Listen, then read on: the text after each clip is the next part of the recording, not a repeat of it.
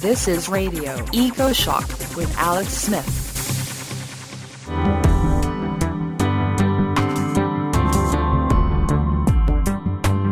Welcome to Radio Eco Shock.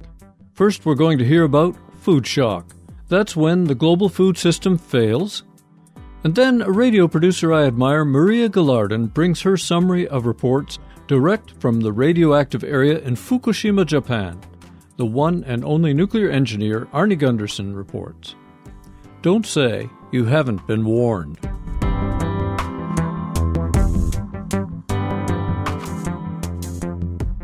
What if extreme weather events, made stronger by climate change, hit a couple of major world food growing regions? We go into food shock. Let's explore what that can mean. On February 12, 2016, in Washington, D.C., at the annual meeting of the American Association for the Advancement of Science, a group of British and American scientists provided their latest report on the fragility and the resilience of the global food system. We're joined by one of the presenters, Dr. Joshua Elliott from the Computation Institute at the University of Chicago. Josh, welcome to Radio EcoShock. Thanks very much, Alex. Well, before we go deeper into where our food really comes from, let's try for a snapshot of what food shock would look like if we were watching news as it develops. What might they be describing?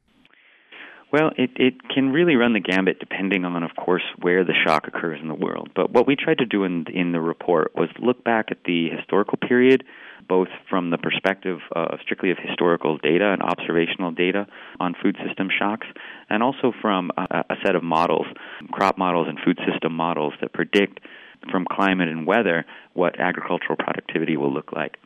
What we found is that uh, globally, a sort of extreme food system shock equated to roughly a, a 10% loss in global calories, and that's from the, from the big major food and commodity crops, which is maize, soy, wheat, and rice, which together um, account for I think about 80% of, of the total calories we produce in the world. That 10% loss can come from a lot of different places, and it, and it really depends on the distribution of production and, of course, on the effects of weather. So for corn and soy, which are, of course, very, very heavily concentrated in certain key breadbasket regions, especially in the Midwest United States and in parts of South America, we found that a food system shock of this sort of scale really required um, a major drought event in the United States Midwest. So the kind of events we saw in 1988, in 2012, et cetera. And if we're talking about on the much longer time scale, the kind of events we saw in the U.S. Dust Bowl in the 1930s, which is what I, a lot of what I was talking about at the AAAS meeting. And I'm guessing this isn't just a fringe possibility imagined by doomers. Who funded this research and who published the report Extreme Weather and Resilience of the Global Food System? So the task force brought together uh, researchers from both public and private sector, and indeed even folks from industry in both the UK and US. It was mostly driven by the Global Food Security Program in the UK, which is a, a cross agency program that brings together food security concerns from pretty much every element of, of the different UK agencies. So they were the primary funder and the publisher of the report. And I haven't heard of them before. So they're in the UK, as you say? That's right. It's a relatively new effort. I think it's probably only a few years old. I think its primary home is in the uh, Foreign and Commonwealth Office in the UK but it has aspects of their agricultural agency and really touches on sort of every agency within the government that impacts, that has interest in food security issues. And it, it's a really amazing new model for how science and research gets funded and how it gets done because increasingly these days, a lot of the biggest problems in the world, and especially in the sort of environmental sustainability, food productivity, et cetera world, are cross sectoral issues. Uh, they cross across many different scientific disciplines, and they cross, in terms of the governmental sense, they cross their interests cross across many different agencies. So you need these kinds of cross agency, interdisciplinary efforts in order to really take an integrative perspective on the global food system. When I think of what can happen to an important growing area, I'm picturing California with the long drought, but is that the kind of threat that your group studies? It, it absolutely is. Now, we were primarily looking at, again, the big global commodity crops. And California these days has actually moved away from those global commodity crops and is now growing more what we call high value food, produce, nuts, perennial crops, etc. So when you think about it in terms of global cereal production, maize, wheat, rice, there's not a lot of that grown in California. But of course, those kinds of drought events are hugely important both for local and global food systems. But you know, when you think about the actual global food network, when you think about where uh, where is the typical citizen in China and in, or India getting their food calories from, it's coming from you know just a handful of staple crops like maize and rice and, and wheat.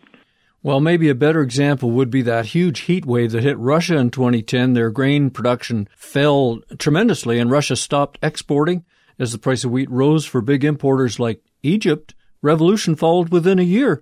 Would you count that 2010 event as a global food shock? Absolutely. So, what happened in the 2000s and really sort of culminated in uh, 2007, 8, 9, 10 is a sequence of both food shocks and of sort of increasing overall demand on the food sector from a number of sources. Uh, biofuels usually gets the most blame, but there are a lot of different reasons why uh, the demand side was increasing so dramatically, including a dramatic increase in pressure from the meat industry for agricultural commodities, for animal feed. So the situation was sort of perfect as a, was a sort of perfect storm of consequences, and when you had a food shock on top of those scenarios, so something like the heat wave in Russia, that then leads to sort of poor governmental responses, such as export restrictions, such as panic buying on the international markets, which then further inflate global food prices and further sort of complicate food shocks. So that's the sort of the traditional picture of the sort of market driven food shock. So you saw because market prices increased for grain, import dependent countries like Egypt saw huge increases in their local food prices and therefore saw political instability in Egypt and Tunisia, etc. And there's absolutely no doubt that those global market factors and those global food shocks contributed to the instability that led to that insecurity around around the Middle East. You also have domestic food shocks.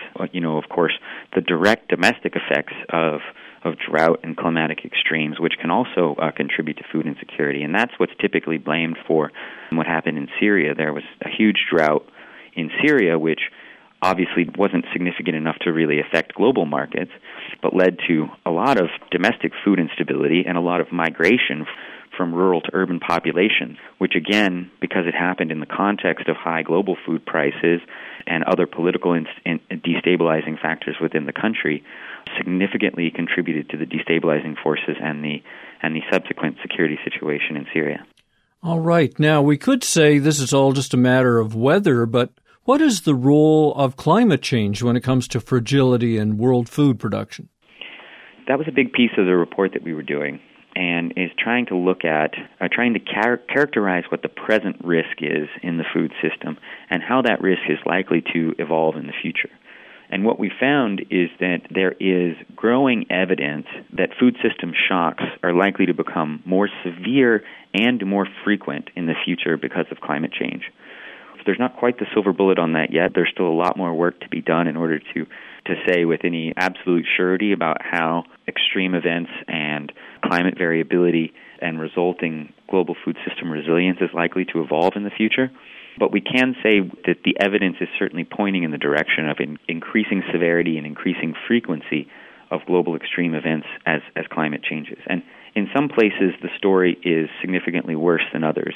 And importantly for perhaps this audience, and importantly for the global food system, the U.S. is especially sensitive, the U.S. Midwest especially, is especially sensitive to climate change in this respect because of the projected changes, because the production system in the U.S.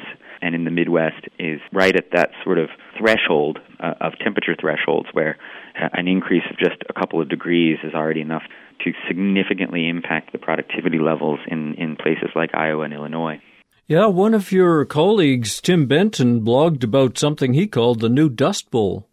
Right. So that, that's um, a lot of the work that I was talking about there is sort of what are the chances of the next Dust Bowl. So there's been a lot of work su- suggesting that a Dust Bowl type of event is increasingly becoming more likely in the future. And what, what made the Dust Bowl special is not necessarily the severity of an individual drought, although the individual droughts in the 30s were severe. So the 1936 drought for the Midwest was especially severe. But what made it special was the persistence of drought, so that you had these these three major drought events coincident in only a sh- relatively short amount of time.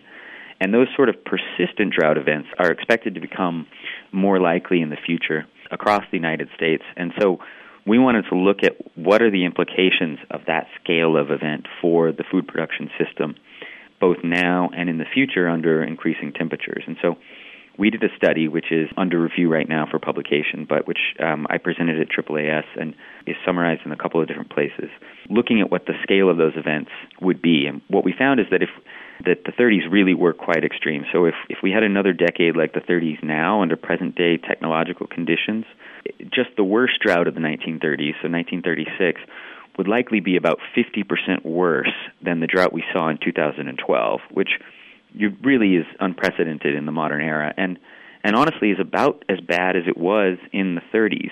It's obviously for various reasons. It's impossible to truly compare the agricultural system and, and an agricultural extreme event between the 1930s and the present because the technology, the distribution of crops, everything is just so different.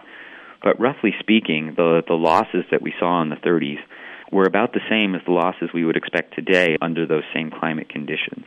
And furthermore, we found that it was very, very sensitive to increasing temperature. So if you take the 1930s, if it happens, say, 20 years from now, and we get, let me step back for a second. The 1930s were very extreme in terms of the precipitation distribution.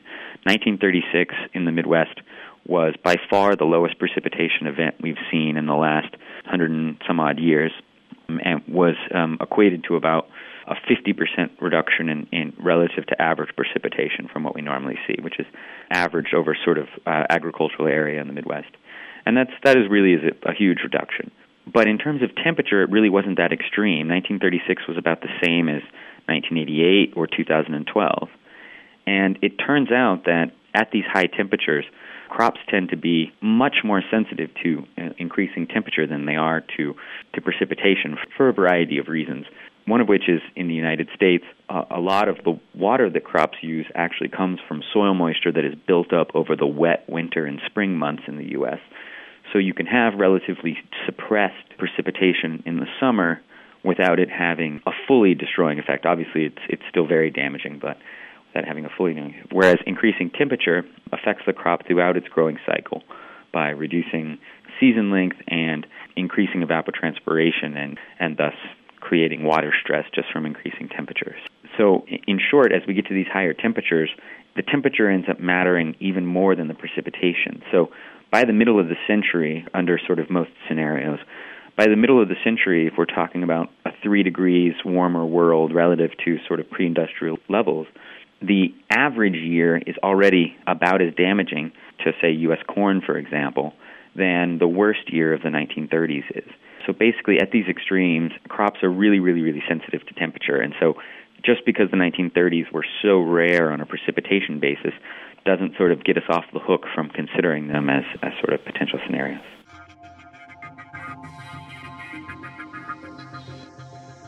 You are tuned to Radio EcoShock. I'm Alex Smith. We're talking about food shock with Dr. Joshua Elliott from the Computation Institute at the University of Chicago wow, what you just said is, is kind of a wow factor for me uh, that the average year will be as bad as the Dust Bowl years. Well, now citizens and policymakers need to know two things. First of all, they need to know that a world class food shock could happen, and, and your report is doing that. But then, how can we become more resilient? How to survive what seems like an inevitable blow? What are some of the recommendations from your group? So we have recommendations both on sort of the supply side and um, on the demand side. So on the supply side, there are, of course, many ways that we can improve the resiliency of production systems around the world through improved management and through a better sort of distribution of production. So improved management options, obviously things like, you know, irrigation, more efficient use of irrigation, and more extensive use of irrigation. Additionally, there are some sort of environmental quality things we can do that improve both our productivity and our water use efficiency and that improve local environments. So these are things like improved soil management, using low till or no till soils, which basically means not turning over the soils and tilling it, which, which sort of releases a lot of the soil carbon, which makes the soil really healthy um, into the atmosphere.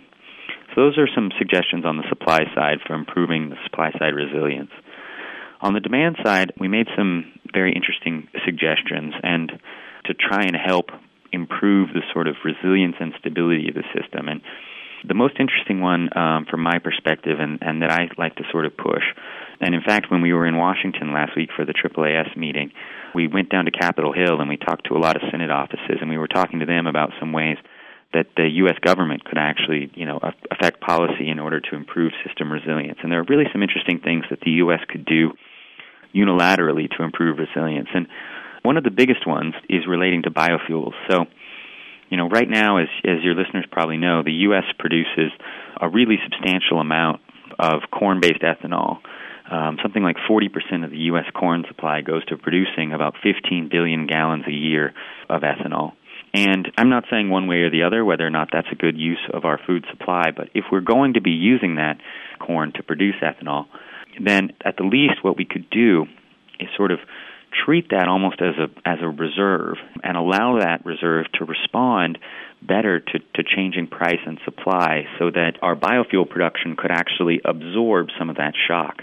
And we actually saw this happen in 2012, despite, uh, in fact, not because of, but despite the policies of, of the government.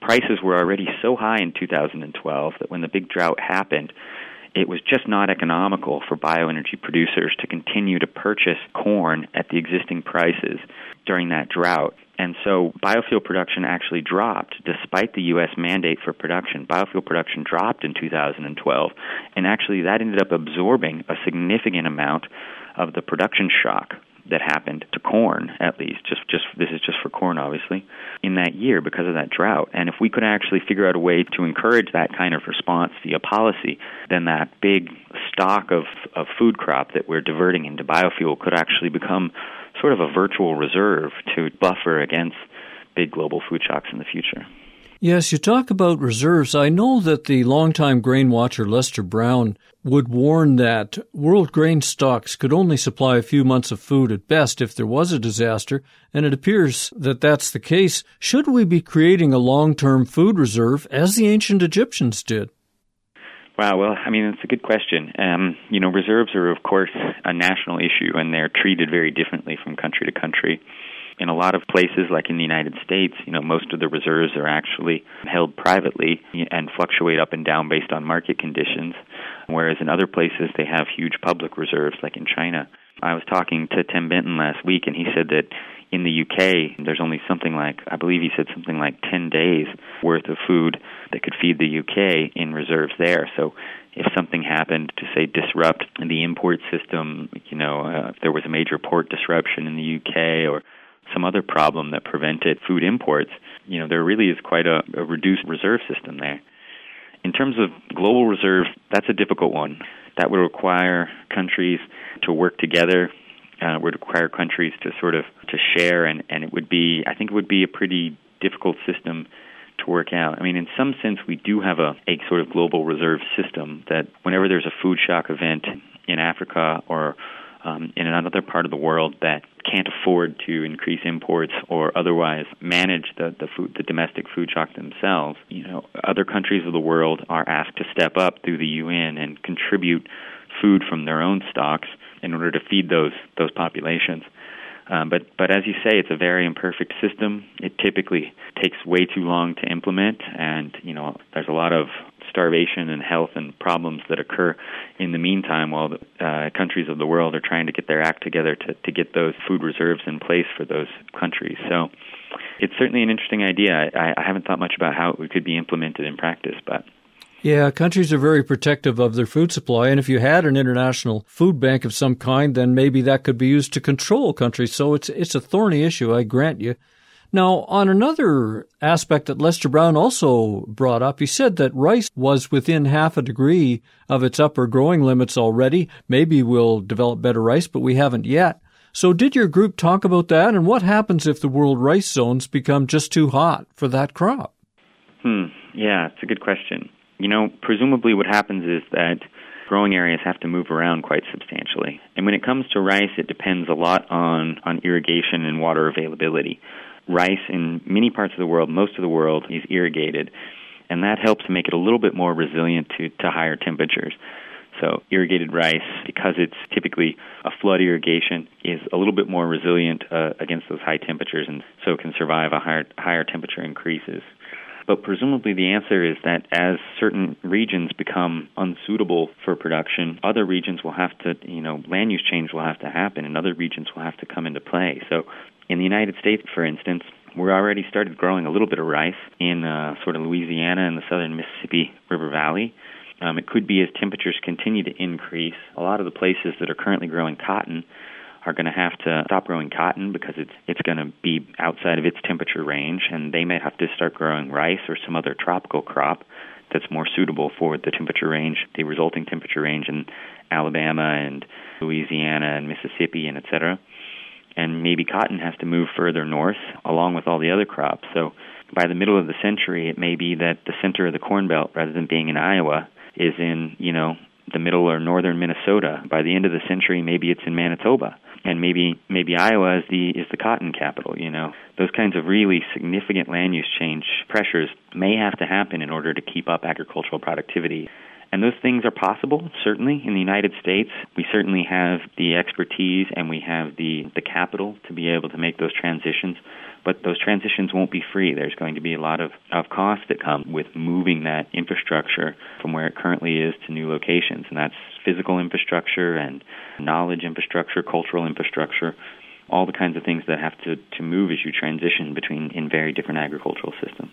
And of course, there are limits. I mean, as you get further north in Canada, the prairie soil runs out. You get very acidic lands full of lakes and rocks, and uh, so we both know there are limits to how far you can go especially north. Yeah, absolutely. The soil soil quality drops off very rapidly above, say, 56 degrees latitude.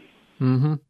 Uh, we're starting to get to a wrap up point here, but do you think when people in your group talk about this, is there a level of warming where a population of 7 billion or more people just cannot be fed when mass famine may reappear on Earth? Well, that's precisely the kinds of issues that we're trying to address in our research now. And honestly, the questions are still open you know, what keeps me up at night is not necessarily whether or not we can produce enough calories to feed seven or eight or nine or ten billion people. You know, right now on planet Earth, we produce enough calories, it's estimated, to feed nine billion people, but we can't even manage to actually feed seven billion of them satisfactorily. That's because the level of meat demand uses additional calories. It's estimated for every two vegetal calories that goes in, you get about one calorie of meat out. And so as as wealth and income inequality increase, you have increasing meat demand from the wealthy, uh, which in, increases the overall demand pressure on the food system and potentially increases issues of hunger at that lower level. And then, of course, you also have waste and just uh, you know overall sort of overabundance of diet. So in the U.S., of course, our problem in the U.S. is not too few calories, but actually too many we have problems with obesity and um, with people eating too many calories and, and too unhealthy of calories. And similarly, we of course have a massive problem with waste. That's a big problem. So if you project out into the future, in 2050 or 2060, it's expected that the really dramatic increases in, in wealth in places like India and China, or Brazil and other parts of South America, and even in parts of Africa, are going to lead to dramatic increases in the demand for meat which are going to put, again, increasing stresses on the food system. It's not clear to me whether or not we can meet both the demand caused by increasing population and the demand caused by increasing demand for meat at the same time that we're facing the impacts and trying to ad- adapt to, to climate change around the world, and at the same time that we're hoping to use the agricultural system to reduce greenhouse gases through the production of biofuels and bioenergy. So all of these factors are going to put increasing stress on, on the food system over the next few decades, and it's going to be a big challenge. It's really hard to say, you know, at the top end what the whether there's some limit to how much we can feed the planet, and and I, you know, I I tend to be uh, sort of a technological optimist, and I tend to think that if we put our minds to it, and if we determine that we're going to reduce food system waste, and that we're going to make a sustained effort to increase productivity in potential in underperforming potential breadbasket regions like sub-Saharan Africa, I think that we can get to the point where we can feed the entire global population. But one other thing to keep in mind is that we're also trying to put pressure on the global food system to improve our environmental outlook. So I already mentioned biofuels and bioenergy, obviously, but there's also just direct emissions from food production, whether that's indirectly through deforestation or directly through soil carbon emissions, the production and use of fertilizers, etc. It's expected if you just take demand and, and productivity and project them out into the future in a business as usual scenario, it's estimated that by 2050, the food system by itself, not counting transportation, not counting any other part of the global greenhouse gas production, just the food system itself will emit enough greenhouse gases to surpass that 1.5 to 2 degree temperature limit that was set in the Paris Agreement in December at the COP21 meeting. So there's no way we can reach that Paris Agreement without changing our food system and reducing greenhouse gases in our food system. So it's a tough problem. It sure is. So many listeners will want to follow up and read the reports for themselves. Where can they find them? Well, that is a great question. You know, there was a, a really good article last week in the BBC by Jonathan Amos that your listeners could probably find pretty easily by Googling. Googling sort of drought in my name and BBC or Googling Jonathan Amos. It's called 21st Century U.S. Dust Bowl Risk Assessed. In terms of the actual reports themselves, what they want to do is go to the Global Food Security, the UK Global Food Security website, and search for the Joint Task Force Resilience Report. Okay, so I've got that website for listeners. It's foodsecurity.ac.uk. So that's the global food security site, and there's a blog there that's very interesting with lots of links. We have been speaking with Joshua Elliott from the University of Chicago. He's part of a study group of British and American scientists looking at food resilience and the likely arrival of global food shocks as climate change and extreme weather develop. You can find links to a short video, the reports, and more in my weekly Radio EcoShock blog at ecoshock.info. Josh, thanks so much for talking with us. Thank you, Alex. It was really enjoyable. I'm Alex Smith, your host on Radio EcoShock. Radio EcoShock. Unlike my guest, I am not a techno optimist about our coming food supply. Just in, a new report says 75% of crops depend on pollination, yet 40% of pollinators, like bees and butterflies, are threatened by, quote, total extinction. Bat and bird pollinators are also disappearing. That is just one driver, not counting heat beyond crop limits, extreme weather events, including floods and droughts, human encroachment on nature everywhere, expanding human population. The list goes on and on. Personally, I expect to witness mass famine again in my lifetime, as seen in the 1960s in China in 1959, really, and Ethiopia in 1984. But it will hit more countries. Even in developed nations, it seems likely food will become a much larger part of our budget, and at times difficult to afford, for millions. I have food insurance in buckets in the basement which will last at least 30 years. We grow more of our own food every year. We are plugged into a network of local food producers and community gardens. In the interview, Joshua Elliott mentioned the United Kingdom has a scant 10 days of food provisions. If the ships and planes stop for any reason, the country is in danger. Food backups in all countries have dropped dangerously low just at a time of growing threats to agriculture as usual. I say, don't take food for granted. You're listening to EcoShock Radio for the world. I'm Alex Smith. Get it all at our website, ecoshock.org.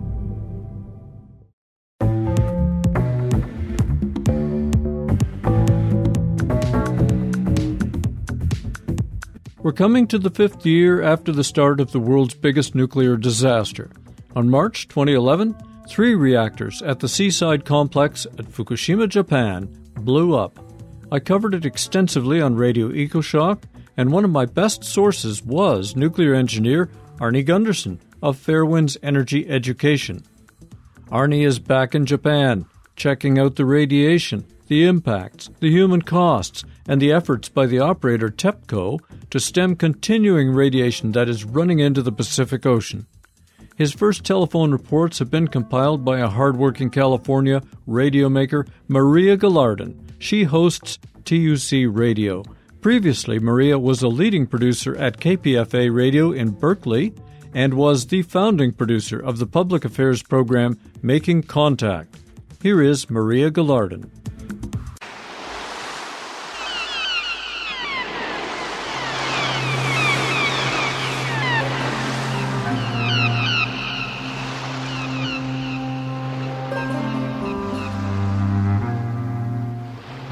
TUC Radio, Time of Useful Consciousness. Fukushima, five years later. If you followed the internet news on the unfolding disaster that began in Fukushima on May 11, 2011, you are familiar with one voice for sure. Arnie Gundersen of Fairewinds Associates. He brought all the important detail of the operation of nuclear power plants into the discussion. Gundersen is a licensed reactor operator and managed and coordinated projects at 70 nuclear power plants in the U.S. After 20 years as nuclear engineer and executive, Gundersen was fired from his job with Nuclear Energy Services in 1990 when he became a whistleblower on the lack of nuclear safety. Gundersen served as an expert witness in the investigation of the Three Mile Island accident and testified on the serious flaws of the Vermont Yankee, San Onofre, and Diablo Canyon nuclear power plants. Both Vermont Yankee and San Onofre are now in shutdown. In 2008, Gundersen's wife Maggie formed the nonprofit Fairewinds Energy Education. Their website features videos and podcasts as well as blog posts on current events, expert witness reports on nuclear safety issues, a book list, media coverage, and much more. The website is widely used in Japan and thanks to dedicated volunteer translators, is available in four languages. And this radio program gives you a sense of the work done through that website. On the fifth anniversary of the Fukushima accident, Arnie Gundersen is spending a month in Japan to assess the status of the cleanup and follow up. He comes to Japan at a very crucial moment, even though polls show that at least 70% of Japanese do not want the nuclear power plants reopened that were shut down five years ago. The Abe government is determined to put many of them back online and has begun the process. And to make things worse, the Japanese government is planning to burn plutonium mixed with uranium in the aging reactors, a practice that has been abandoned in the U.S. due to the high risk. Gundersen was invited to speak to community groups and NGOs across Japan. He's traveling with a group of scientists and a representative of NIRS, the Nuclear Information and Resource Service. Mary Olson plans to focus on the health effects on women and children.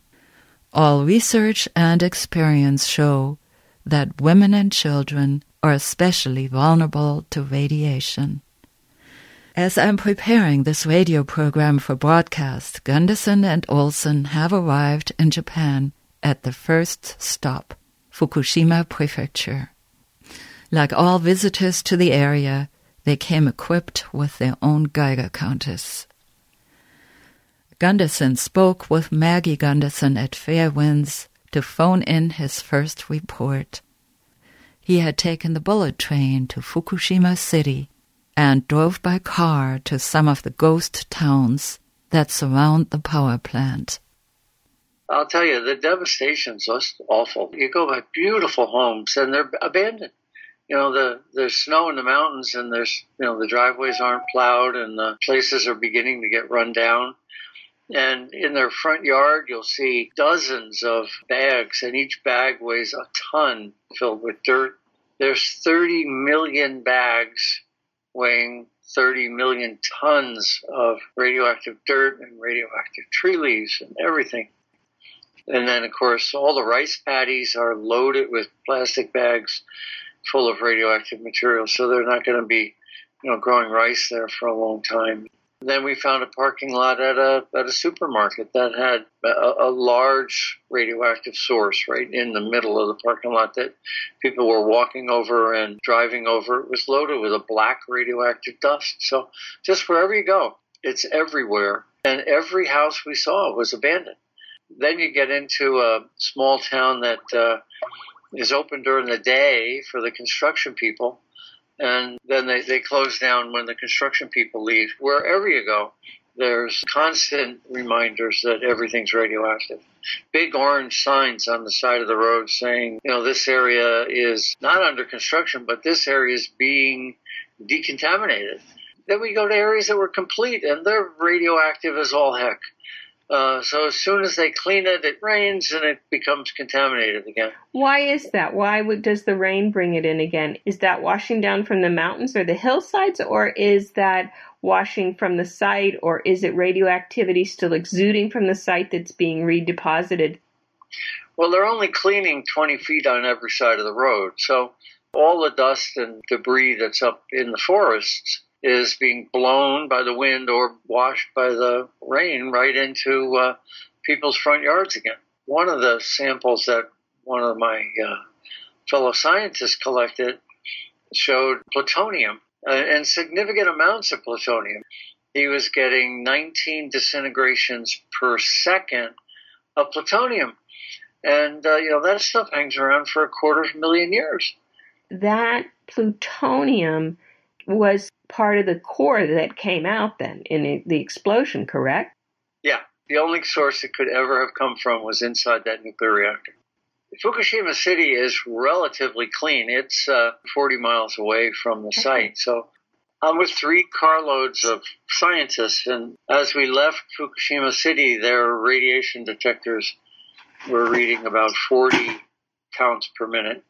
And then as we got into the hills between Fukushima City and, and the power plant, the radiation detectors went up to 400, 10 times what it was in the uh, in the city.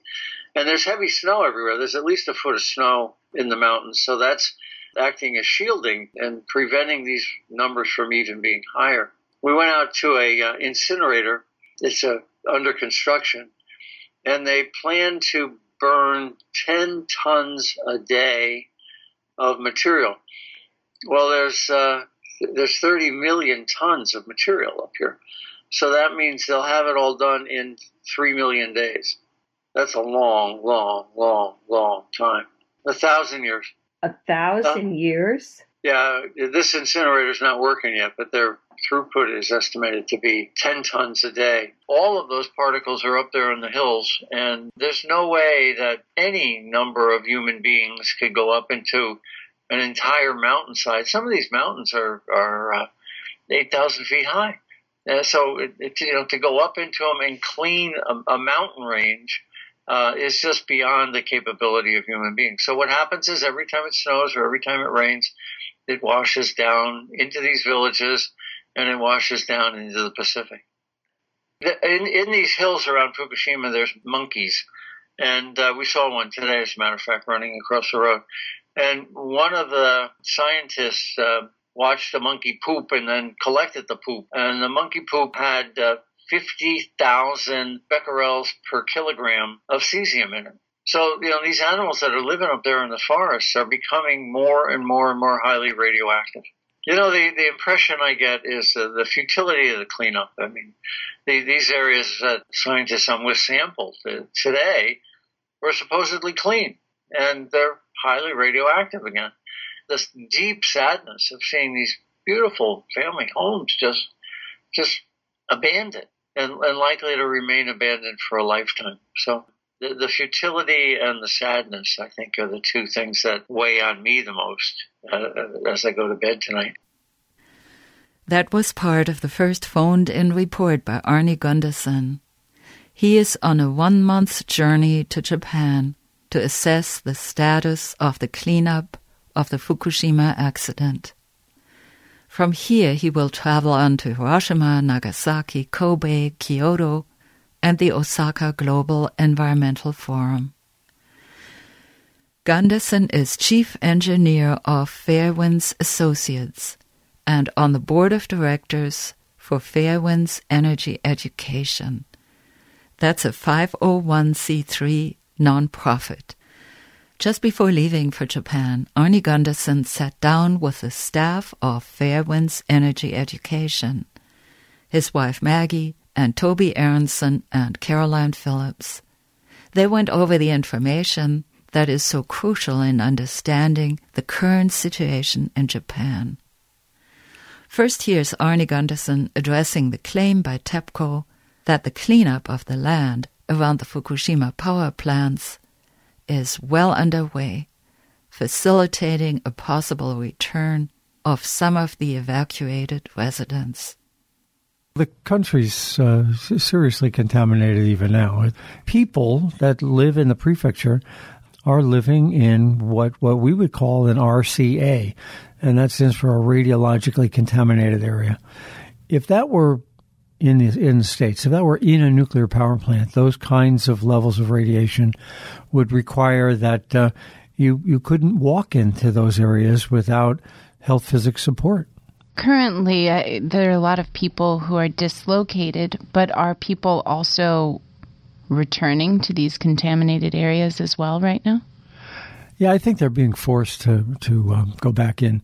You got to remember, there's 160,000 people that were uh, evacuated originally, and now number's just a hair under 100,000. So 60,000 have gone back into areas that we would consider by United States standards highly contaminated. But what the Japanese did was they raised the standards and um, they took away the money from these people when they were in um, in housing, not in the prefecture. So they said, if you want to continue with the stipend we have you on, you've got to go home. So it's basically they're forcing them back into an area that's much more radioactive than it was when they left. So Arnie, not only are people moving back into contaminated areas, but we also have some nuclear power plants in Japan starting up again. Can you talk about some concerns regarding that issue? Yeah, Toby, that's a that's a great question. You know, there were 54 nuclear power plants in Japan operating right before the Great East earthquake and uh, the disaster at Fukushima Daiichi. Well, there were four units that Daiichi wiped out, plus there were two others that uh, will never start again. Plus, there were four others just down the road at Fukushima Daini. So 10 nuclear reactors will essentially never operate again because they're in Fukushima Prefecture. In addition, at least another 10 or 15 are too old to operate and should have been shut down even before the earthquake. So that 54 units has uh, tumbled down to about 26. Of those 26, the Japanese are frantically trying to get them back up and running. And the real reason behind it all is you've heard it before money. The banks have put a lot of money into maintaining those 26 power plants and paying for the staffs to sit there essentially idle for the last five years. Um, they want their money back. And the only way to get their money back is to turn those nukes back on. So what's happened in the last um, five years is that the uh, the Japanese have haven't really made these plants any stronger. What they've done is they've reanalyzed all of their calculations and taken away all the margins of safety and said that, well, a stronger earthquake, uh, these plants can, can withstand. But in fact, there's been no major changes to the structure. It's frightening. You know, these, these plants are, were built by people my age when, when we got out of college in the 70s. They're old and the Japanese refuse to acknowledge that it's it was a bad bet then, and they're going to double down on a bad bet now. The Abe regime is very pro-business, and um, the banks have deep uh, inroads into the Abe regime. Um, and on top of that, the 10 utilities that run all of the power grid in Japan are little fiefdoms that have incredible pressure in their parliament diet. So uh, politically, the pressure from the banks, the pressure from uh, the, uh, the, these ten power companies. Tokyo Electric is only one of ten, um, and the Abe regime are totally ignoring what the public wants. And you're right; it's at least seventy percent of the Japanese, including almost every woman and just about half the men, don't want nuclear power to, to, operate again, but it's being ramrodded through by financial interests uh, that that just don't care about public health and safety. When there were no nuclear reactors in Japan going, I never read about any blackouts or power outages. And my question is, how is Japan meeting its energy needs without all of the nuclear reactors that haven't been restarted or will not be restarted? Are they necessary? Yeah, there's a couple answers to that, Caroline. It's a great question. The the first is that the Japanese power grid is really nowhere near uh, a first uh, a world power power grid. They have ten little fiefdoms, and they don't share power across the grid. So you've got TEPCO to the north and Chubu to the south of Tokyo, and and each has an enormous overcapacity in case one unit goes down. In the United States, we have a shared grid. We pool our power. In Japan, they don't. Matter of fact, in, in Western Japan, they're at 50 cycles per second, and in Eastern Japan, they're at 60 cycles per second. So they can't even agree on how many cycles per second the electricity should flow at. So, um, when all these units shut down, there was a lot of excess capacity sitting around anyway, and it was largely gas and largely coal. So what happened is uh, two things. First, and the Japanese uh, really deserve an enormous amount of credit. They conserved like crazy. They they really went on an efficiency kick. I was in office buildings where the temperature inside was was 78 uh, in the summer, and um, and it wasn't bad. You know, it. Uh, they realized that they were overcooling in the summer and overheating in the winter, so the Japanese really went into an energy efficiency and a conservation mode.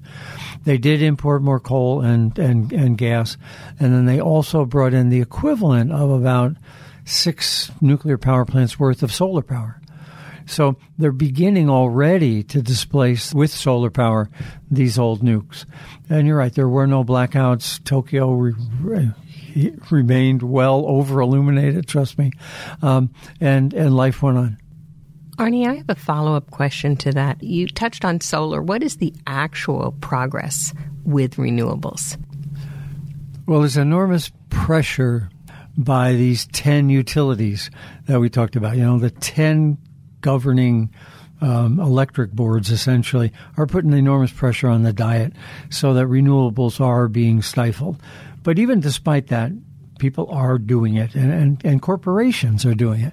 You know, the, the interesting thing is that even before the uh, disaster at Fukushima Daiichi, Japan had the highest electrical rates in the industrial world. And that's a, that's an incredible burden. And now they're going to be higher because they just you know paid for 5 years of nuclear plants that didn't run and they want that money back too. So electric costs in Japan are arbitrarily high because these 10 powerhouse utilities control the diet, control the parliament, and uh, the people are getting stuck with high rates. So now we've got high rates that they pay for out of their wall socket, and they're realizing, heck, I can go off the grid and put a solar collector on and get it cheaper. So there's they've priced themselves to a point where new solar is much much cheaper than what they can get from the grid. And the big industries are realizing it too.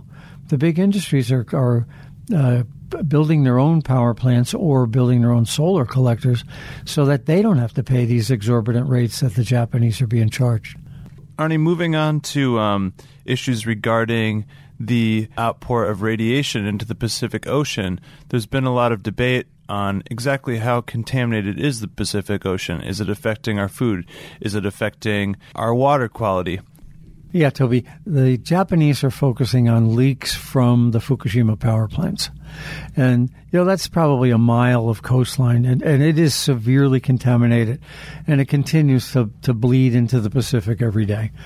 But what no one is paying any attention to is that the entire mountain range that runs 100 miles up and down this coast is also contaminated. And as much radiation is pouring out into the rivers and streams into the Pacific from the mountain range because it's so contaminated as from the Fukushima site. So, you know, Tokyo Electric would have you just look at the site and say, well, we're doing things to collect the radiation.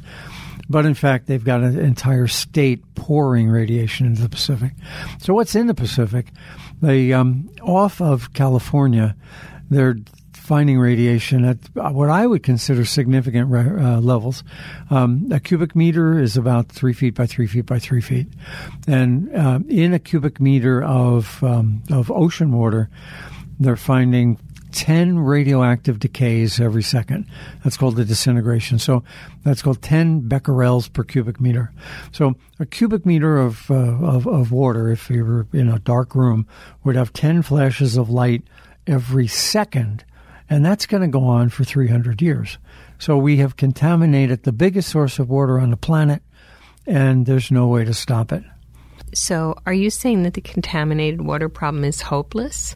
It used to be that scientists believed dilution is the solution to pollution, but I think we're finding with the biggest body of water in on the planet that you can't dilute this stuff. Um, and we're going to begin to see this bioaccumulation, which is all the fish that are in the in the ocean are going to uptake the cesium and the strontium, and uh, and become more and more and more radioactive. Arnie used the term bioaccumulation. Um, if you could explain to our audience what exactly that means and sort of what that implies as far as you know food quality goes or water quality. Well, if you think of it as um, there, there's radiation on the bottom of the Pacific, and uh, that gets picked up by the um, by the whatever's on the bottom, the seaweed, and then little fish eat the seaweed, and little fish get eaten by bigger fish, and those fish get eaten by still bigger fish. Every the time, circle of life. right. Know, and that process, every time they do that, the cesium in the little fish gets concentrated in the bigger fish. It's not just radioactivity. We know that about uh, the mercury that's in tuna. The coal plants have thrown mercury out into the oceans and it works its way up the food chain too. So this concept of bioaccumulation doesn't just apply to radiation, but it is applying to fish in the food chain now. I know that I haven't heard anything announced by the FDA, and I'm not a believer that the FDA would automatically say anything, but I know we don't have any substantiated um, radio levels in our seafood coming to the United States, but what is your stance? Do you eat out and take Maggie out to sushi regularly for bits of yellowfin tuna? You know the the uh, the FDA limit is so high it's 12 times higher for Americans than what it is for Japanese. So basically, if the Japanese find a fish that they can't eat, they can ship it to America and feed it to us, and the FDA doesn't care. So we've got uh, a really high threshold. And on top of that, the FDA is hardly sampling fish at all, less than a tenth of a percent of the fish that come into the United States are tested. Really, really small number. So my decision is I'm not eating fish from the Pacific. That's a personal decision. Um, I, I, never did eat yellowfin tuna, by the way, because they're such a beautiful fish. I just really couldn't stand you know, killing one.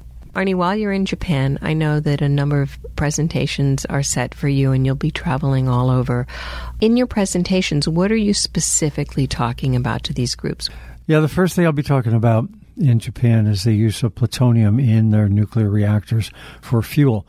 They call that MOX, mixed oxide fuel, but it's uranium and plutonium together inside a nuclear reactor. Running a reactor on plutonium is one, really technically complicated, and two, expensive. There's not a reactor in America that uses MOX fuel, and there's none in the pipeline either. Why? Because our utilities are um, trying to minimize the cost, and it's actually cheaper to use uranium than it is for mixed oxide fuel. In Japan, they don't care. You know, as we talked about at the beginning here, they, the utilities that own these power plants have control over the rates. So they're paying more for this plutonium fuel. In America, not a power plant in the country uses plutonium for fuel because it's more complicated to license. And after a nuclear accident, it also complicates the accident analysis. So it's it's a real mess using plutonium. And uh, I really want to talk about how I think it's a bad decision that plutonium will be used in Japanese reactors. What do you think is the terrorist risk with MOX reactors? You know, th- there's some brilliant people, and, and, and, Frank von Hippel is probably at the top of the list at Princeton, who have been saying for 20 and 30 years that having plutonium driving down the highways to fuel uh, a power plant is a real terrorist risk. And the reason is that if you capture a truck that's got plutonium and uranium in it, uh, you can chemically separate out the plutonium and make a bomb. You don't need a, a real fancy uh, uh, gaseous diffusion plant and billions of dollars. You can chemically pull out the plutonium and make a bomb. That was a conversation with Arnie Gundersen that included Maggie Gundersen and staff at Fairewinds Energy Education. As a young man, Gundersen believed in the promise of nuclear power. He was a licensed reactor operator and managed projects at 70 nuclear power plants in the U.S. However, he became increasingly more aware of the high risks while at the same time observing serious safety breaches. He spoke out and became a whistleblower. After 20 years as nuclear engineer and executive, Gundersen was fired from his job in 1990. My thanks to Fairewinds and Maggie and Arnie Gundersen for the material in this radio program that was recorded by them in February 2016. You can find the full podcast of their conversation and the phone calls from Japan on the website of fairewinds.org. That's fair winds with an E, F A I R E, winds.org. Fairewind's website has information on uranium mining and fuel, design and construction, decommissioning of nuclear power plants, and on waste and spent fuel. The Gundersens are also reaching out to many other experts with interviews and references to their work. You can subscribe to podcasts on their page, Come back for TUC Radio's next broadcast for an up close interview of Arnie and Maggie Gundersen. I finally met them in person when they came to California for a November 2015 speaking tour.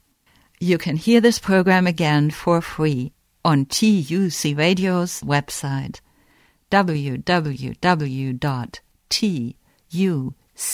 www.tucradio.org look at the newest programs or the podcast page. While you're there, you can subscribe to weekly free podcasts. Downloads are free, and we appreciate any size donation to keep TUC Radio on the air. Our email address is tuc at tucradio.org Time of useful consciousness is an aeronautical term. It's the time between the beginning of oxygen deficiency and the loss of consciousness. Time for useful projects to rescue the planet and the plane. My name is Maria Gilardin. Thank you for listening.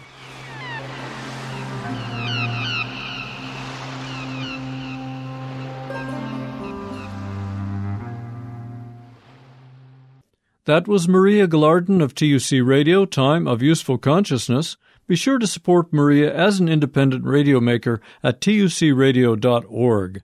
You can find still more telephone reports from Fukushima by Arnie Gundersen at fairewinds.org. That's F A I R E winds.org. As Helen Caldicott wrote in her book, nuclear power is not the solution to global warming or anything else. I'm Alex Smith. Thank you for listening, And caring, what happens to this planet? This is Radio EcoShock. Light up your iPod or computer with tons of free green audio from our website at www.ecoshock.org. That's E C O, shock like an electric shock, dot org.